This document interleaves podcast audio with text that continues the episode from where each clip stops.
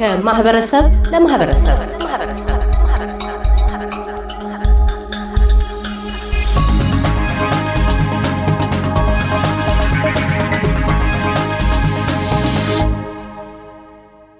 አቶ ተስፋዬ እንደሻው በቪክቶሪያ የኢትዮጵያውያን ማህበረሰብ ማህበር ፕሬዝደንት።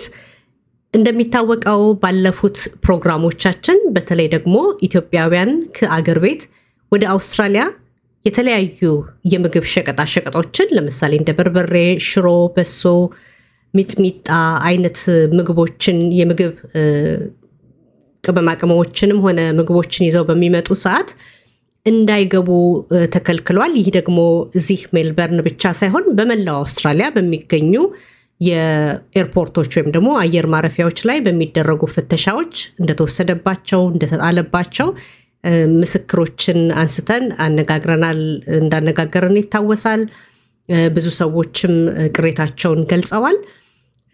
እናንተም በተለይ ደግሞ የኢትዮጵያውያን ማህበረሰብ ማህበር ፕሬዚደንት አቶ ተስፋዬ ይህንን ጉዳይ ከሌሎች የኮሚኒቲው አባላት ጋር በመሆን እስከ ከፍተኛ ደረጃ ድረስ በመድረስ እየተነጋገራችሁ እንደሆነና ውጤቱንም በቅርቡ እንደምታሳውቁ ገልጻችሁልኝ ነበረ። አሁን ያንን ተከታታይ ያንን ሁኔታ ለመከታተል ነው ይህንን ቃለ ምልልስ በድጋሚ የምናደርገውና አቶ ተስፋዬ በቅድሚያ በድጋሚ ለቃለ መጠይቃችን ስለቀረቡ እናመሰግናለን። ጉዳዩ እስከምን ደረሰ? ምን ላይ ደረሳችሁ?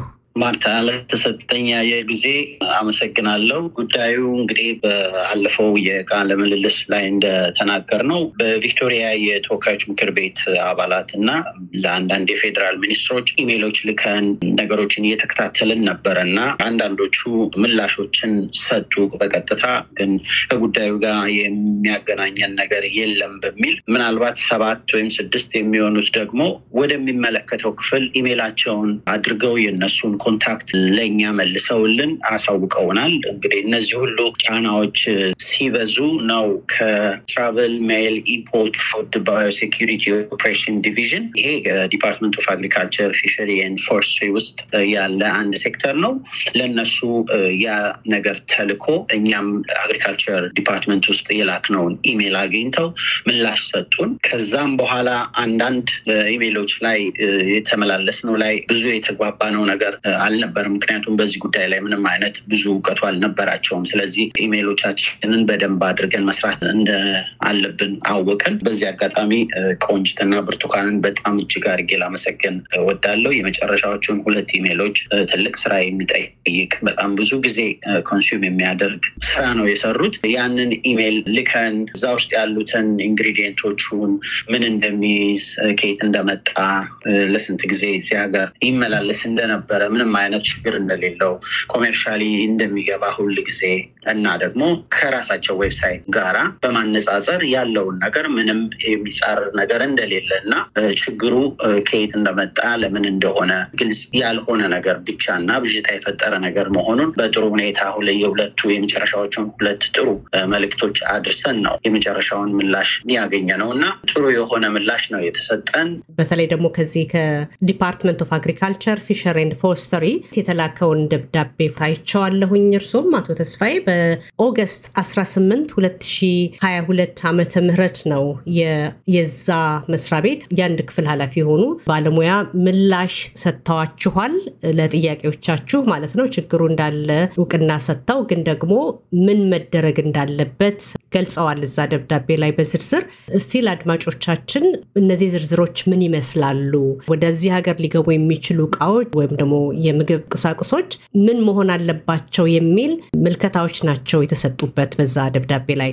ነገሮቹ መግባት ይችላሉ። ሽሮን፣ በርበሬ፣ ሚጥሚጣም ሀገሩ ላይ የተፈበረከበት ሀገር ላይ commercially packed እስከሆነ ድረስ ከሀያ አምስት ኪሎ ወይም ከዛ በታች ማስገባት እንደምንችል ነገር ግን ስሙ መጻፍ እንዳለበት ውስጡ ያለው ingredient component ኦቹ እያንዳንዳቸው መነገር እንዳለባቸው የመጣበት ሀገር ስም የተፈበረከበት ቦታ ምን ያህል ክብደት እንዳለው በውስጡ የያዘው content እንዴት እንደሆነ የሚገልጹ commercially sticker ኦች መኖር አለባቸው። ከዛም ባሻገር ደግሞ ምናልባት አስፈላጊ ከሆነ የተፈበረከበት ቦታ አድራሻ ካለ supply የሚያደርገው ማለት ነው ንጥረ ነገሩን serial number ካለ ወይም barcode ካለው ወይንም ደግሞ universal product code ካሉ nutrition information እነዚህ እነዚህ ሁሉ ነገሮች ይጠቅማሉ። ይህ እነዚህ ሁሉ ነገር ሲሟሉ ነው አንድ package commercially packed ነው የሚባለው። ስለዚህ commercially packed እስከሆነ ድረስ ማስገባት ትችላላችሁ ነው የተባለው። ስለዚህ እነዚህ ነገሮች ሁሉ በእንግሊዝኛ ነው መጻፍ ያለባቸው።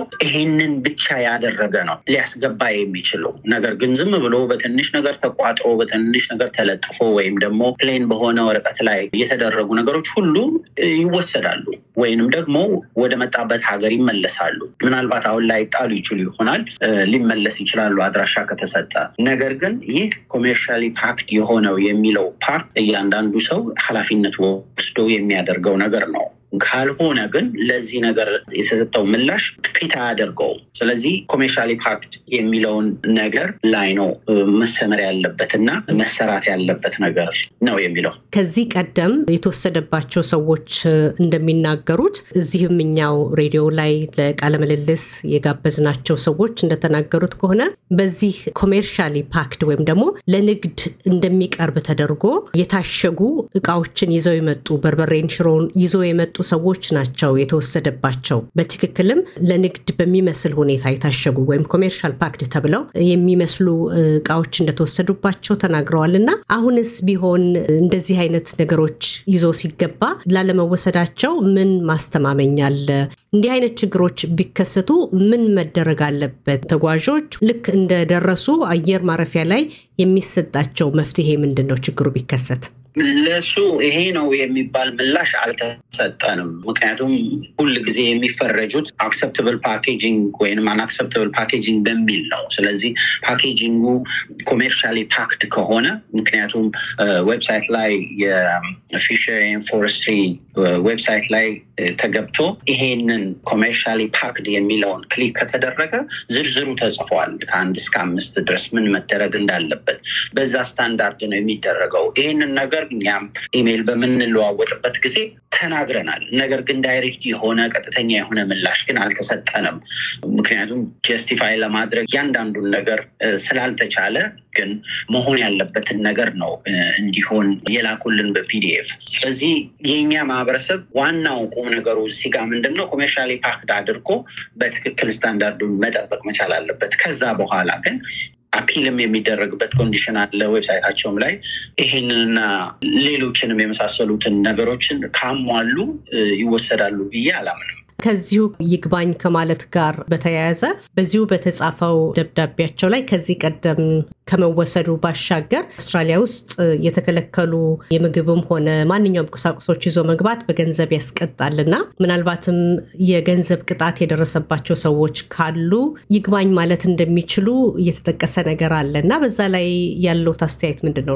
አዎ እንግዲህ እዛ ላይ በግልጽ እንደተናገሩት በዚህ ጉዳይ commercially packed ሆነው የተወሰደባቸው ሰዎች evidence ካላቸው appeal ማድረግ እንደሚችሉ እና ገንዘባቸው እንደሚመለስላቸው ነው የተነገረው።